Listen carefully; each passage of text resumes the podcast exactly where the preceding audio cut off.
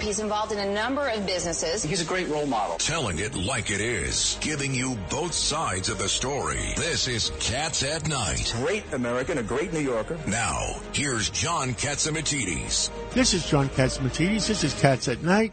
Well, it's only Thursday, and uh, tomorrow I'm going to say, I'm going to say, thank God it's Friday. I mean, can you imagine it's only about 10 days till Christmas? Oh my God, don't remind me. Oh my God.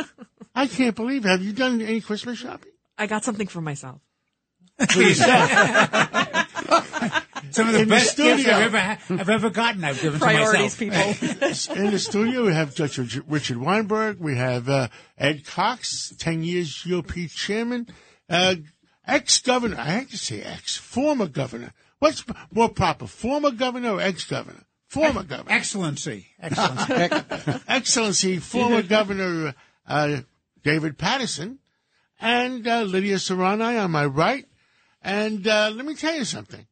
I, I am doing a reality check that it's only uh, almost how many days to the end of uh, the year? 15 16. days left? Mm-hmm. 16 days? After today, yeah. Yeah. This is, it's mind boggling. Right. And then on the 21st, we got the expiration of Title 42, and we should see possibly 15,000 I'm migrants watching a day. uh, We we have uh, our studio here. We have uh, uh, television uh, televisions with MSNBC, CNN, Fox News, Fox Business. You name it, we got it. And uh, on every one of the channels, uh, you're watching uh, people crossing the border. And Governor Paterson, what did you say to equate that 15,000 people It's- a day? It's a stadium full of people emptying out in that area every day. So you imagine your Madison Square Garden where the Knicks and the Rangers play, emptying that place out. My- My wife went last night to see uh, uh, who, who's the the big uh, Botticelli?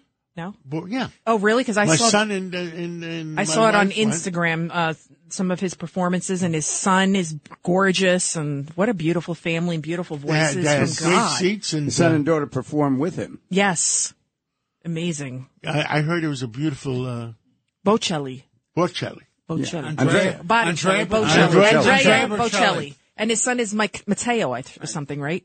I think. Anyway, so we've got a great show for everyone tonight. Do you want to go to our first guest, John? Sure. What do we Her have? name is Morgan Ortagus. She is an American television commentator, financial analyst, and political advisor who serves as a spokesperson for the United States Department of State. Uh, she previously held government positions, uh, numerous positions. Uh, the Fox News contributor, you name it. She also worked with Pompeo, correct? And PA she's to in the Secretary Na- Pompeo. she's in the Navy Reserve. That's right. Navy Reserve. I can go on and on. She's she's a current officer in the United States Navy Reserve. So Morgan Ortagus, besides Randi Weingarten, what is the greatest threat to America? well, well, first of all, I was sitting here humming "Time to Say Goodbye." Uh, the, Oh, can you get off Bocelli with speakerphone? The whole conversation. Can you get off speakerphone? Yeah, you're echoing in the studio. I'm, oh, I'm not on speaker. Oh, or is it your control ear pods room? or Okay, your you fi- pods, Let me try something else. or just put the from just? Okay, Oh, that sounds That's good. better. is that better? yes. Much. But a little better. Yeah, Okay. that's perfect. Okay, good. Perfect. I, all I was saying was I was humming uh, uh, on some Andrea Bocelli songs from your last conversation. So I'm jealous for whoever got to attend I it last understand night. he was phenomenal at Madison Square Garden last night.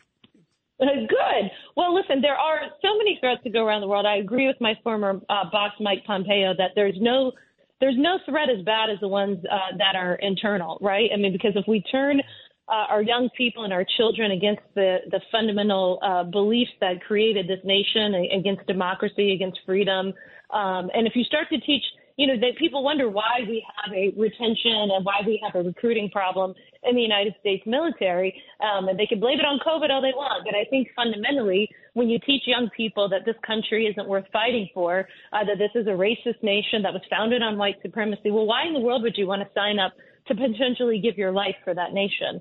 You know, it's a very different message than the message, you know, so many of us heard during 9-11 and after 9-11 whenever we were all inspired to serve our country. You know, saying that, I also think I talk a lot about the threat from the Chinese Communist Party.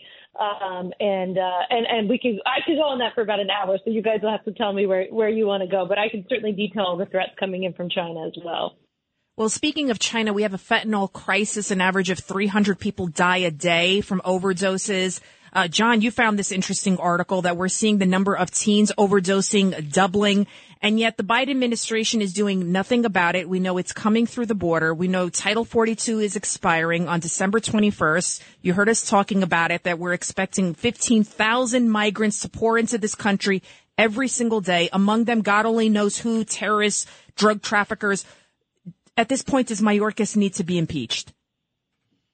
Uh, I certainly think it should be on the table. Uh, there's no reason why it shouldn't. Listen, you just mentioned fentanyl, uh, which is the number one killer of young people in our country. And we know the chemical precursors come from China.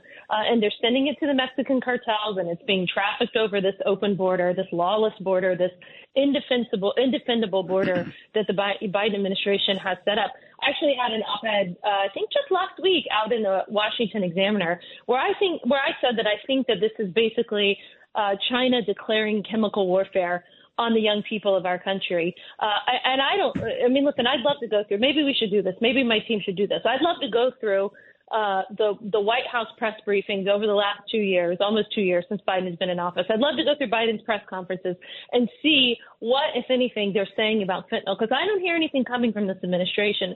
It seems to be almost someone else's problem from them. And you know, when when President Biden was recently had his first face to face meeting with Xi Jinping, I said that should be at the top of their list it should be at the top of our list to stop sending these chemicals uh, to cartels in Mexico that are killing our young people, the number one killer.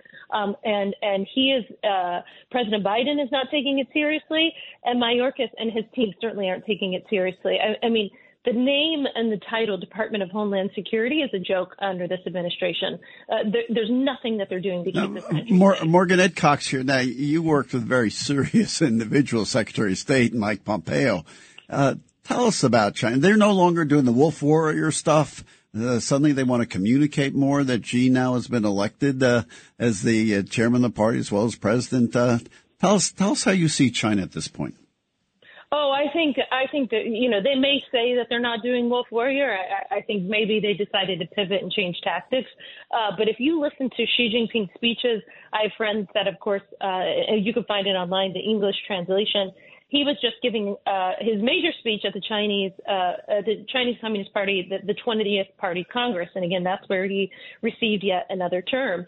Um, and he makes it very, very clear uh, what he is planning to do. First of all, it's it's he made it clear that Taiwan is a total red line for them, um, in a position that they will defend to whatever degree they need to defend it to. China also has has uh, ambitions, of course. They want to be the regional dom- dominant player. They want to control the region. It's why whenever he stood in the Rose Garden with President Obama, I think it was in 2016, maybe it was 2015, but I think it was 2016 when he stood in the Rose Garden, he promised that he would not uh, militarize the South China Sea. He's done that. He promised that they would stop uh, stealing our IP. Uh, they have not stopped doing that. Spoiler alert. Uh, and if anything, they are growing louder uh, and more ambitious. They have a larger navy than the United States Navy right now. It, it's a it's a historic military uh, buildup uh, of proportions that that basically none of us have seen in our lifetime. Governor Paterson. I was wondering uh, when you were talking about uh, President Xi and uh, the speeches he makes. I read a speech that he made in 1998. This is before he was president saying that he thought that there should be world dominance by the Chinese by 19, by 2049. And it seems to me that every step he's taken is, is to try to achieve that.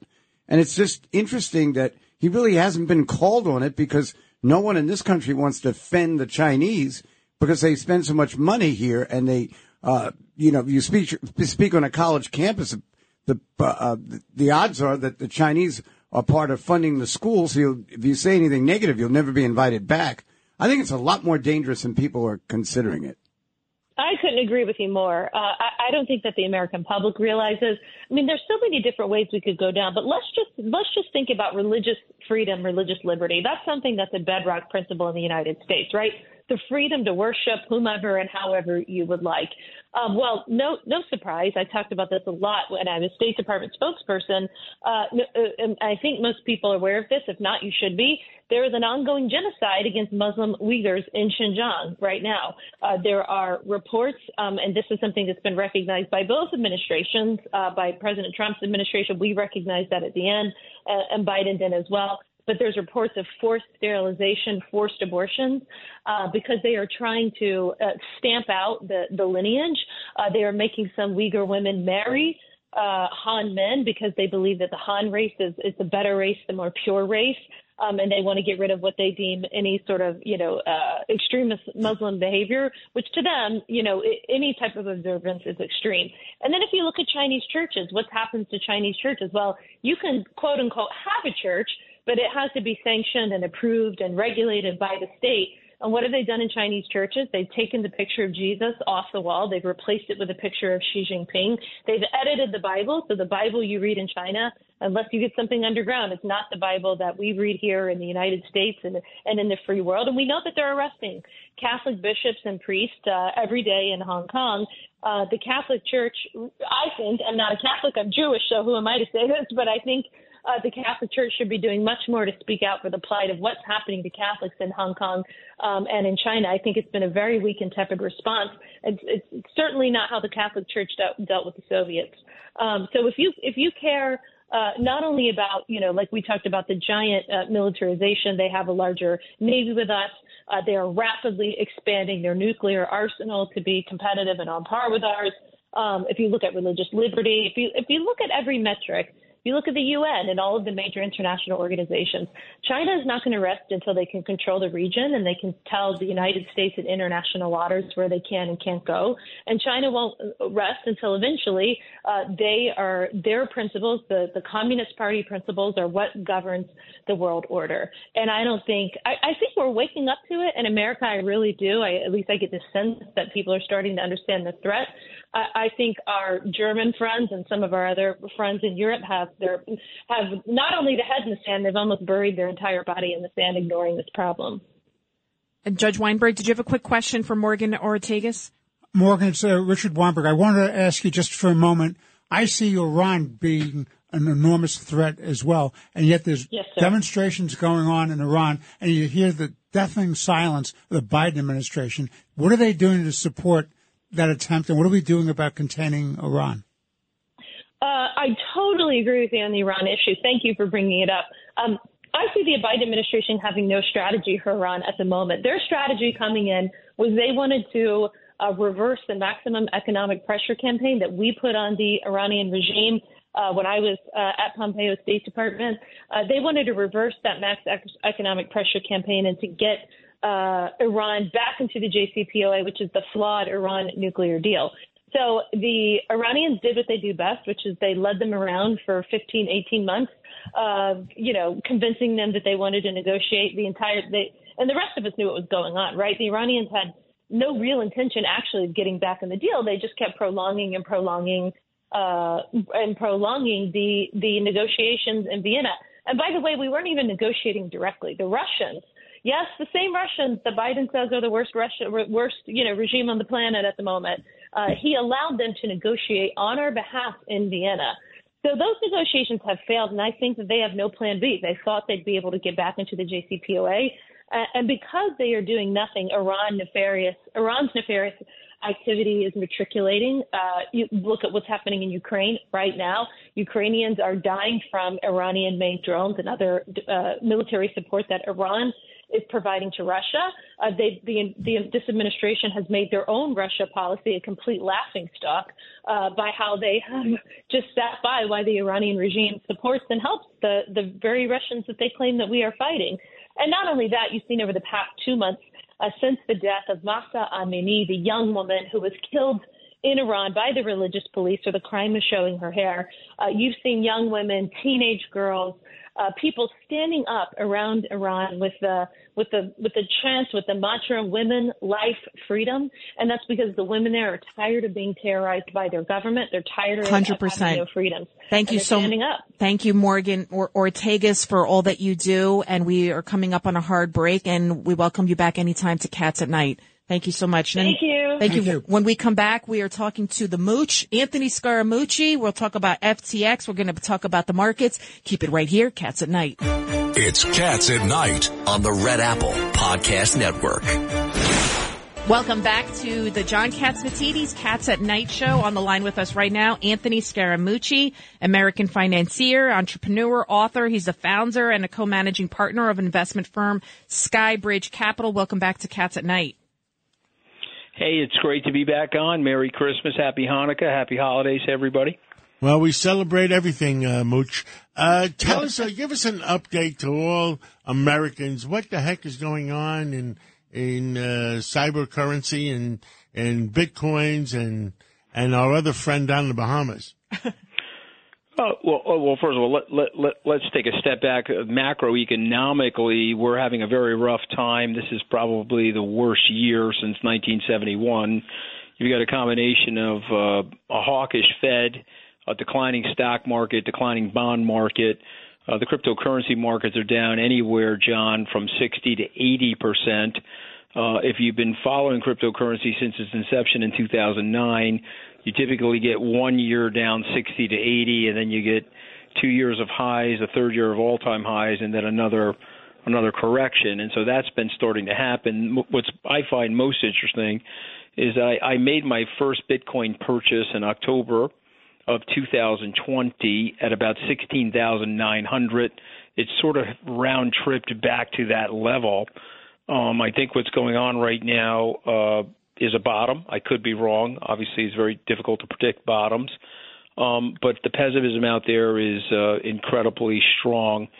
Uh, and I would just point this out to you that when Sam Bankman Fried was uh, accused of fraud, uh, the markets uh, dropped anywhere from 15%. When he got arrested, uh, and now he's in jail, Bitcoin actually rallied. So I do think we're getting closer to a bottom in cryptocurrencies, but the macroeconomic drop, backdrop is very, very bad.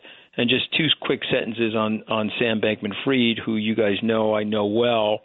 I found his testimony. I would suggest anybody that has an interest in mental health issues or cryptocurrencies in general, read the testimony that he was about to give to the Congress. If you're a mom or a dad out there reading it about a 30 year old man, I get, you know, it's upsetting to me. He obviously has a mental health issue, and I expect him to be in jail likely for the rest of his life. So why was Wow. he arrested just uh, Ed Cox here? Mooch? Why, Mm-hmm. why, why was he arrested uh, just before the, the hearing was going to happen? Well, you know, I can only I can only speculate on that. Uh, somebody that I'm very close to in the journalist community uh, said that one of the sources at DOJ said that he did not want anybody, anyone else, to be queered in a jury selection process if this criminal case went to trial. Uh, somebody remarked uh, about the Andrew Sorkin interview.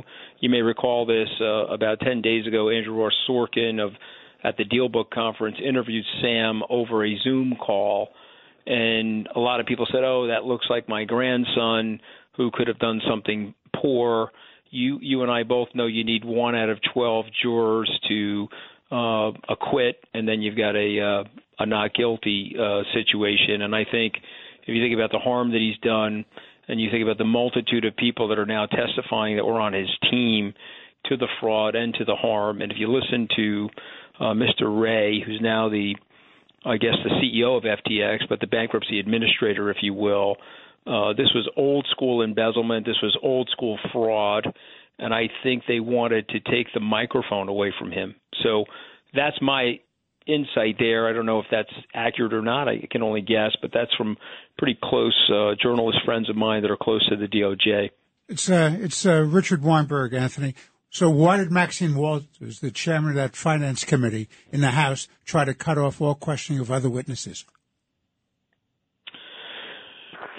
Well, if you want to go down the uh, the rabbit hole of conspiracy, or you want to go down the rabbit hole of what she's worried about, obviously she accepted large campaign donations from him. Um, I think both sides are going to be found out to be in trouble here because I think he gave the money to the Democrats openly. That was part of his virtue signaling strategy to the woke left and to the journalists. Uh, but I think he was also giving money uh, through uh, various uh, LLCs that didn't look like they were necessarily attached to his name to Republicans. And so um, he probably was, you know, 60 40 Democrats or Republicans. He also stepped out $55 million to one of his executives in a loan. Uh, and that executive poured about 25 million of that into Republican fundraising, which is one of the reasons why the Department of Justice has him down for campaign finance fraud and campaign finance violations. So, was um, this customer be- money, uh, Mooch? I'm sorry. Was this customer money versus his money? Well, I think that you know, I think we're going to sort all of that out, but I think it has to be some customer money. I think he, you know, and, and John, you and I talked about this when it happened. Um, he owned a, he owned a piece of my business, uh, fully disclosed. He owned 30 percent of my business. Uh, when I found out what was going on, I turned to my wife Deirdre, and said, "Listen, I need to fly to the Bahamas tomorrow. I have to look him and Professor Joe Bankman in the face. Uh, something isn't right here. Doesn't make sense." When I when I got to the Bahamas, I met with them, but then I also talked to his compliance and legal team, uh, and they were panic stricken. It became very clear to me that the compliance and legal team were not aware of what he was doing, and what he was doing is was in direct violation of the terms of service for FTX. Uh, and I was told they moved somewhere between six or seven billion dollars from customer accounts into Alameda, which was Sam's personal piggy bank. So you have to assume that some of the money that went to these charities, some of the money that went to the media, some of the money that went to the politicians uh, was stolen money. You know, you have I mean, get- you have to if it's in bankruptcy, is it a United States bankruptcy or Bahamas bankruptcy? Del- well, it's interesting. Uh, some of those entities are in bankruptcy and being administered out of the Bahamas. Most of those enter- entities are being administered out of Delaware. Um, and so, I you know, mean, the uh, does the trustee, if a trustee is assigned, has the ability to claw it back from the charities or You claw it back from from uh, good question. the politicians? Good. Uh, it's going to be good work for lawyers. A lot of fraudulent conveyance, quote unquote. Yeah, there, there, there you go. back. You know, Ed, Ed, Ed, Ed, Ed knows that the real winners here are going to be the attorneys. Are going to be ratcheting up huge fees on this, like they did with Madoff, and like they did with Enron and other other cases like this. Um, for me, I think it's a tragedy on a number of different levels. Uh, the lack of honesty, the lack of integrity, the ruining of people's lives uh, was indiscriminate. And so I think you'll find it wasn't just Sam, but it was a cohort of people, uh, many of which are going to go to jail for a very long time. But I don't see how, uh, if, if Bernie Madoff had successive sentences that ratcheted him up to 150 years, I don't know how Sam Bankman Fried is going to avoid that, frankly. Uh, and Anthony some- Scaramucci, how do you but, but compare? his parents might be involved too. They have to be involved. Well, that's where they're going to put the pressure on. I They're think gonna- I they'll put the I pressure think- on the parents. I, I think that if they weren't involved, they're on the border of criminal negligence. And so they're Wow. both uh, trained attorneys. They're both uh, professors at Stanford Law School. One was a compliance professor. One was a tax professor. Um, and so, um, again, if you're asking me my gut, uh, I met with Joe Bankman on November the eighth. His father. Uh, face, yeah, his father, Professor Joe Bankman, face to face, eyeball to eyeball. Uh, the anguish on his face has led me to believe that he wasn't aware of it. Now, could he have overlooked things or could he have purposefully overlooked things? Perhaps he did do that.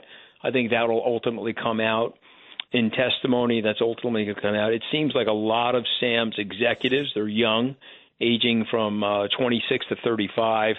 They a lot are of telling the, experience. they, they're, they're, they're telling Anthony the Scaramucci, story. we've got a minute left. How does this compare we have to to seconds Ma- ten seconds? How does this compare to Madoff? Uh, different from Madoff, uh, will be resolved with less recovery than Madoff, so that's the bad part of it. Yeah, Different Madoff really worked at concealing it and too. will those Democrats that got that money will they be forced to hand it back since it could Well, be the stolen Republicans money? still the Republicans. The Republicans- you're right, you're right. I don't think it's just. I don't think you're going to find it's both Democrats and Republicans when it all comes out. Okay. Anthony, have Be a great, you guys. have Thank a great again. weekend. Thank you. And uh, let's take a break right now. We're going to go to Lou Dobbs to give us a, mar- a report on the markets. Ooh, they were treacherous. This is Cats at Night on the Red Apple Podcast Network. Welcome back to the John Catsimatidis Cats at Night show. In studio, we have Governor Paterson, we have Ed Cox, Judge Weinberg, John Catsimatidis, and myself. And we're watching the TV screens and we're watching uh, Andy McCarthy, right, Judge Weinberg, talking about China, the Bidens, and there needs to be a, a committee to investigate collusion. You know what the problem, though, Liddy, is? The Republicans haven't gotten together yet behind McCarthy as the Speaker. And while they're wasting their time where they should be organizing, these committees should do full-blown investigations on that, on fentanyl, on the border, on Afghanistan. This is what they have to do and stop playing games. This Your Honor, are they business. considering someone else for Speaker other than McCarthy? They don't have anybody else. Then they should just move on. So, That's exactly Ed, Ed right. Cox, what That's do you logical. Ed Cox, what do you Ed Cox, what do you say to people that say, you know what? Why do they want to investigate Hunter? We got a border crisis, we got a drug crisis. They're not. They're gonna- wasting the time. investigation, and this is what the leader of that committee said, Comer. It is not about. Hun- It's about President Biden That's right. and whether or not he is somehow uh, Influenced. Yes. Well, exactly. not only, not only influence, if he's compromised. Correct. Ex- if he's better word. if he's making bad decisions based on that his son is in trouble, that's the definition of the word compromised. And look, I, I I don't know. I mean, it, it seems like he's made a lot of bad decisions. Well, uh, we all saw him in Ukraine making sure that the guy who's investigating his son, the company that his son was working with, Was got fired. fired. And then he bragged about it. Remember Yeah. how he Oh, bragged about right. it? And we Yeah. know how callous Anybody wants to see the bragging about it, you go to the uh, internet, you go to YouTube, and you see him in by himself saying, uh, you don't get the billion dollars if you don't fire the guy. That's that a was big in here, big in there doesn't mean anything to these people. yeah. And you see how Hunter, he was so callous with his uh, h- cybersecurity. So do you think China knew all about this laptop or other contents on it well before anybody else did? Before the New York Post did? The fact of the matter is, he had these business relationships. He was hopping aboard Air Force Two. Biden knew about it. What do you think? He was just taking a ride to go sightseeing? Very interesting. Well, now Yeah, we've got it's- Dr. Sky on the line with us, Dr. Steve Kates. Welcome back to Cats at Night. Well, good evening, and thank you, Lidia. Merry Christmas, Happy Hanukkah, and of course, Happy Holidays to We, everybody. ce- we there. And celebrate we celebrate everything, uh, Steve. I Uh, love it. Steve, uh, there was some uh, a, a press conference or there, there was a discussion the other day. Oh my God, fusion is happening. Yes, uh, absolutely. you know, and I talked to some of my friends, and they said it's a lot of crap. And uh, you know, crap. and and, and um, uh, and another one of my friends uh, said to me, "Yeah, it'll happen in about two hundred years, three hundred years." Uh, is this re? You look, you're one of our scientists. Is this reality or is it still theory? John, it's really on the road to reality. Here's the here's the backstory on this. Part of the Department of Energy, they should be excited. They have a facility called the U.S. National Ignition Facility. Sounds like a race car facility, but it does this high energy physics. And let me just qualify to the audience and everybody in the studio. We're talking about fusion, not fission, because what we have now, everybody probably knows that fission is what's powering many of our nuclear power plants, nuclear submarines, and of course, early stage nuclear weapons. But in this particular process, they should be pretty excited because they're putting in energy and they're getting more energy out of what they're doing. And how do they do this? Really quick. They take two light nuclei, merge them to form a heavier nuclei, and this is all done under super high temperatures. That's why many people think this might be voodoo, but it really does work. And the mass of one is then less than that of two. And now the leftover mass, part of that is the big energy boost. So yes, And, and that's the principle. That's the principle the sun works on. And that's Yes. why, you know, me as a young child, I would look at the sun and say, I mean, after a while, it's got to burn out, you know? Well, John, yeah, Uh, you're but- right. But, but- here's here's something. Go ahead, tell us about one- it. Yeah, there's probably only one person, you know, the magic of Santa Claus, that's probably, in my mind, maybe even, it sounds funny, using fusion. Because why? He never refuels, right? So this would be an, un, you know, this would be a source of power that you don't have to refuel for a long time. But here we go. Let's take the sun from the astronomy world. Every second, we should be grateful for the sun. Why? It uses 600 million tons of hydrogen, converts it into 596 million tons of helium, and out of that little loss, which is still big, comes 4 million tons of energy every second for 4 billion years. Now, what these people did at this laboratory, the U.S. National Ignition Facility, here's why it should be exciting. It may sound technical.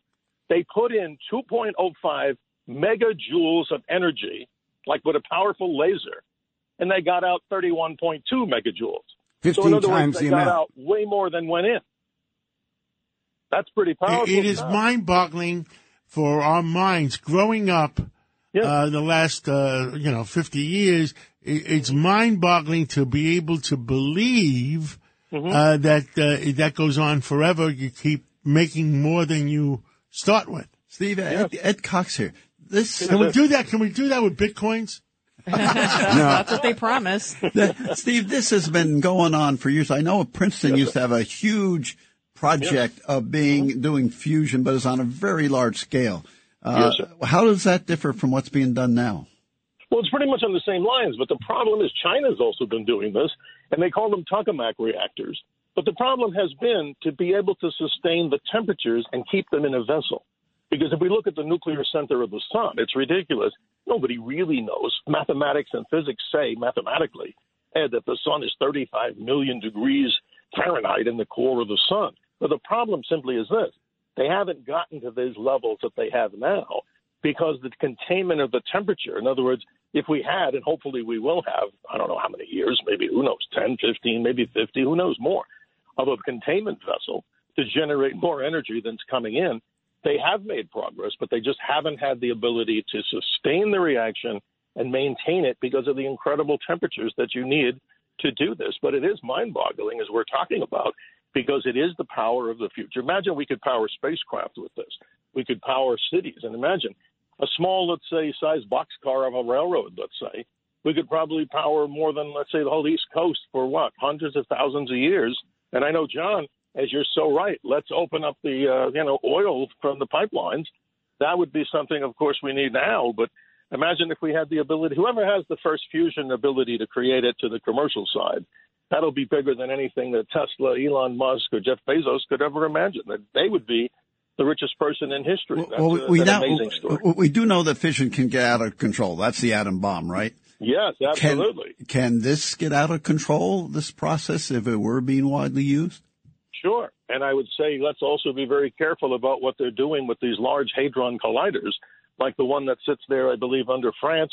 It's this large circular thing, many miles, and they're searching for the so-called God God particle, because some have even said, be very careful what you wish for, because some of these particles in in the cosmic world, in quantum physics, who knows? I mean, I don't know that. I'm not a you know I'm not a classical physicist in that regard. But imagine if we had one of those particles zoom out of there. Some are saying that we could create an artificial black hole. Please don't do this. I want to celebrate the holidays like everybody else. No, it's just it mind-boggling that the Yes. sun is burning for four billion years. It's just mind-boggling. It, it, it burns, it burns, and doesn't burn out. I mean, Absolutely. And that's just one variety of star. I mean, some of these stars, and John, you and I talk about it on the Sunday show all the time. These pulsars and gamma ray bursts are even trillions of times more powerful than what we're talking about on the sun scale. So the universe is just so amazing. It's so wonderful to share this information. And yes, John, I do think they're on the. You know, it's not. Uh, it's not a lot of bull. I think they're on the on the way to doing something, and they they deserve at least a congratulations from the science community. Dr. Sky, we'll be talking to you over the weekend on Sunday, and you always come up with mysteries. And what Oh, mystery yeah. you think you're going to come up with this Sunday? Well, the most logical one, John, would be the great mystery of the Christmas star. There's so much to talk about, and we look forward to sharing that with you and all your listeners. And again, Merry Christmas, Happy Hanukkah, and Happy Holidays. And what do we always say, John? Always remember to keep your eyes to the skies. Thank you so much. right now, we're going to thank you, Dr. Scott, Steve Kates, and right now we're going to take a break and we'll be right back. Cats at Night on the Red Apple Podcast Network. Welcome back to the John Catsimatidis Cats at Night show in studio. Governor Paterson, Ed Cox, Judge Weinberg, John Catsimatidis, and myself, Lidia. On the line with us right now is Michael Cutler. He's a retired senior special agent of the former INS, the Immigration and Naturalization Service. He's a fellow at the Center for Immigration Studies and specializes in the nexus between immigration and national security. If anybody knows what's going on at the border, it's Michael Cutler. Welcome back to Cats at Night. Thank you so much for having me. By the way, I'm no longer affiliated with the Center for Immigration Studies. That's many years in my in my rearview mirror. But, oh, I uh, I do I, write for Front Page Magazine. So oh, front front page magazine. So right now we're seeing thousands of migrants just waiting to come in. They know that Title 42 is expiring on December 21st. Uh, what what could we see happening in this country? An absolute disaster, and we've been seeing this disaster building all along. This administration has turned immigration into a delivery system, and what they're doing is undermining national security, public health, public safety, and the jobs and wages of Americans. Nobody ever seems to ask anyone from the administration, where is the good news in a wide open border? And by the way, it's not just the Mexican border. I'd love to know how many people are getting visas to come to America that shouldn't be getting visas. Uh, I provided testimony to the 9 11 Commission. The 9 11 Commission made it clear that there was a nexus between multiple failures of the immigration system and America being attacked by foreign terrorists, and not just on 9 11. And we know that Hezbollah, which is an Iranian backed terrorist group, is working throughout Latin America with human traffickers and drug smugglers, flooding America with people, deadly drugs, for example, fentanyl, and yet we're seeing nothing from this administration to discourage any of these criminal activities that are threatening the lives of Americans. Put that in perspective. Over 100,000 people died of fentanyl last year. We lost over 58,000 military uh, people during the Vietnam War. That means last year, roughly twice as many non military Americans died because of drugs than we lost to the Vietnam War over its entire period of time. How is this not resulting in strong reactions Michael, by this administration? It's Judge Richard Weinberg. I believe this to be a total abdication of responsibility by this administration, and I'm absolutely outraged that this is not taken up as number one issue of our time. I, I completely agree. And by the way, look at the impact. If you want to talk about sustainability, there's a serious drought in the West, right? Think about this now. We've been told that at least 3 million aliens have entered the United States since Biden started this lunacy. Uh, each person needs about 100 gallons of water per day.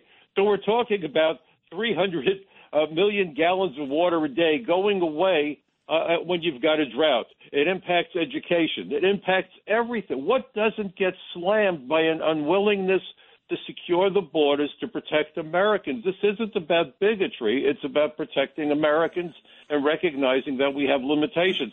This delivery system, by the way, we should really be calling these people, and migrant really isn't a good word because there are American migrant farm workers. There are American citizens who travel from farm to farm. We call them migrants.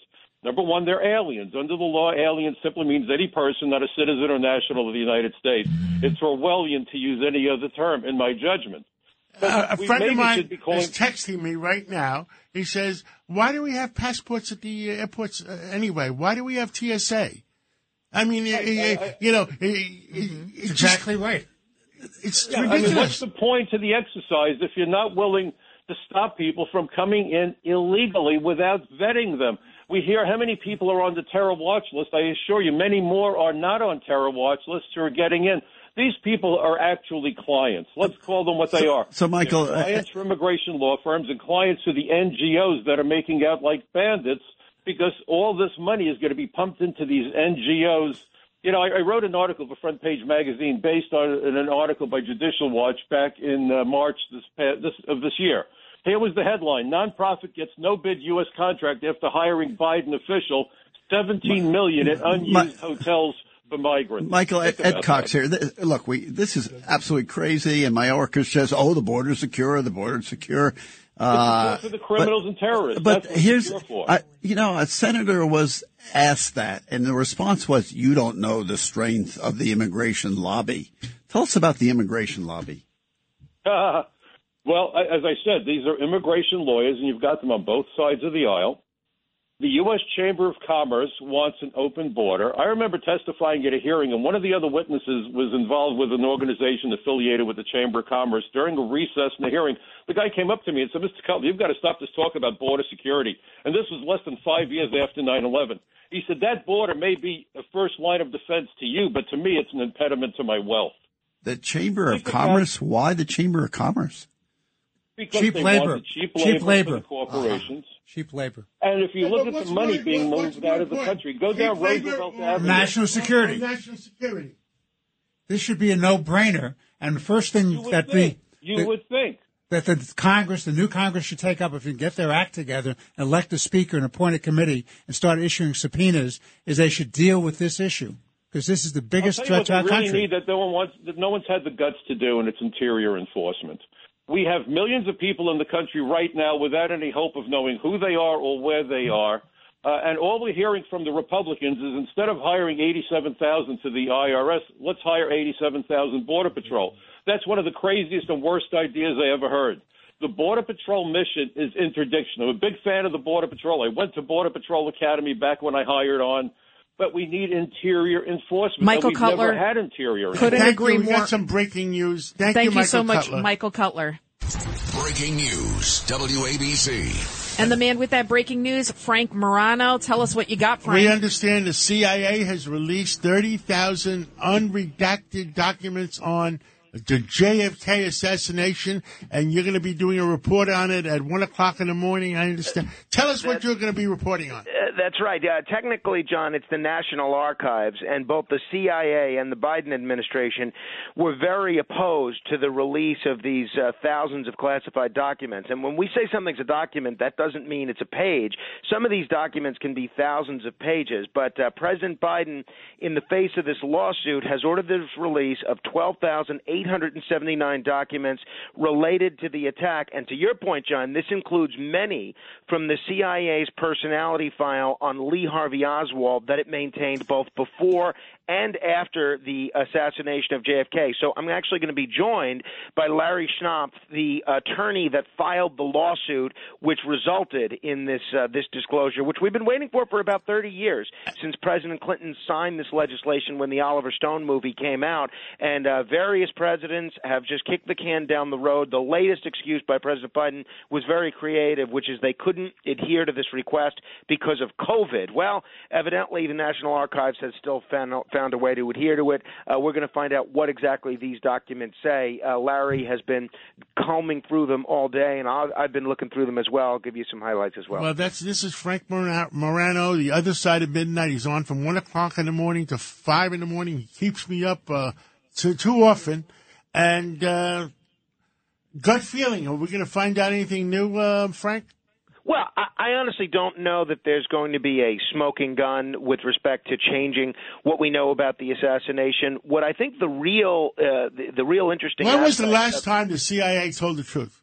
I, I- I'm going to defer to, uh, to to the people in the Ed studio Cox? that know a lot more That's about their this. job not to tell the truth. Come on. But Give I me, think give me a week and I'll get back to you. I think the interesting thing about this is potentially the malfeasance of the FBI and the CIA in the run up to the assassination. And I think the other interesting thing we may find out is what's in these documents that's led these intelligence agencies to want to keep them secret for uh, 59 years. Uh, why they said it was initially for national security reasons. I mean, it's a totally different world in terms of national security now than in 1963. Frank, 1963. we got to go. Dr. Michalos is on the other phone. He's got some breaking news, too. And uh, I'll be listening at 1 o'clock in the morning at WABCRadio.com. Uh, worldwide and in 36 states besides. Thank the number you. one show. on the radio. Thank you very much, everybody. All right, now we got Dr. Michalos, our resident medical genius. Uh, Dr. Michalos, what do you have for us? Well, today we're going to talk about the record breaking flu season, and the flu cases are up in New York State just in the past week 64%, with 47. Everybody's sick. Everybody's sick. And uh, we have uh, 18,000 cases in New York City alone this week. And uh, basically, the COVID lockups caused uh, reduced population immunity because people were locked up, and especially the young kids whose immunity has been in hibernation and lockdowns, and now it's exploding because they're out and they haven't been exposed and building up their immune system. So that's the double-edged sword of uh, the lockdowns.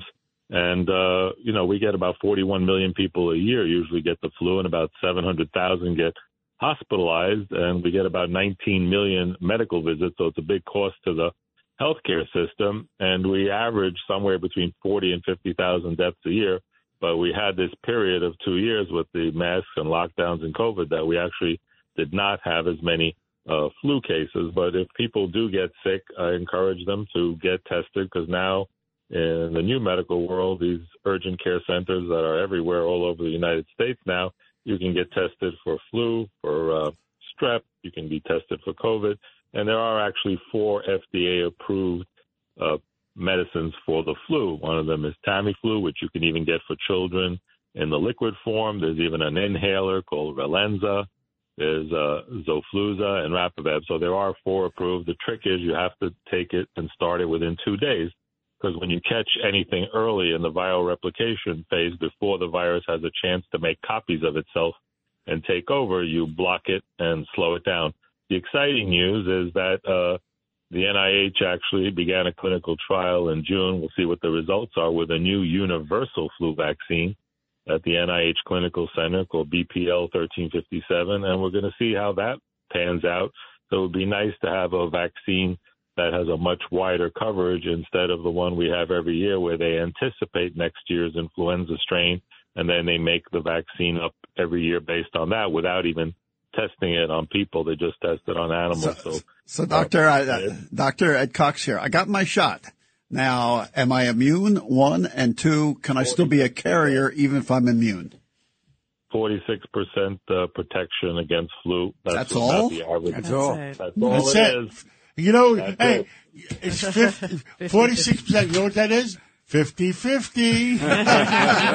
it's less than 50-50. Yeah. Yes. Run you, keep the humidity high in your bedrooms and in your homes because when we now know in our mucous membranes in our nose and our lungs and our sinuses, viruses can't readily enter. That's why in airplanes that are desiccated and dry because they don't want humidity in planes because it causes rust. Rust causes metal fatigue and structural failure. That's why people get so sick on airplanes. That's why the And new we- airplanes are made by, what is it, carbon fiber? carbon fiber line planes. You don't get sick as much on a Dreamliner because it's carbon fiber line. So humidity, especially with small children, it's good to have humidity. Get a ten dollar hygrometer. Keep your humidity around forty. Dr. Michalos, in, in how many years are we going to have fusion?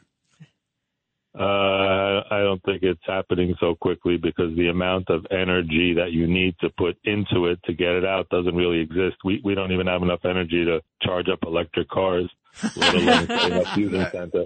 And the other problem is when you start playing with atoms, be careful what you wish for because that's a lot. Last of time we played with atoms, unleashing. it went boom.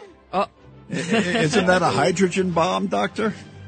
Yeah, we just want uh, peace, love, and happiness, and Thank you. listen to Remember when, WABC for when God played tips. with an atom, he Thank got you, E. Dr. Michalos. And, uh, what do we all stand for? Truth, justice, and the American way. God bless America. We need help, God.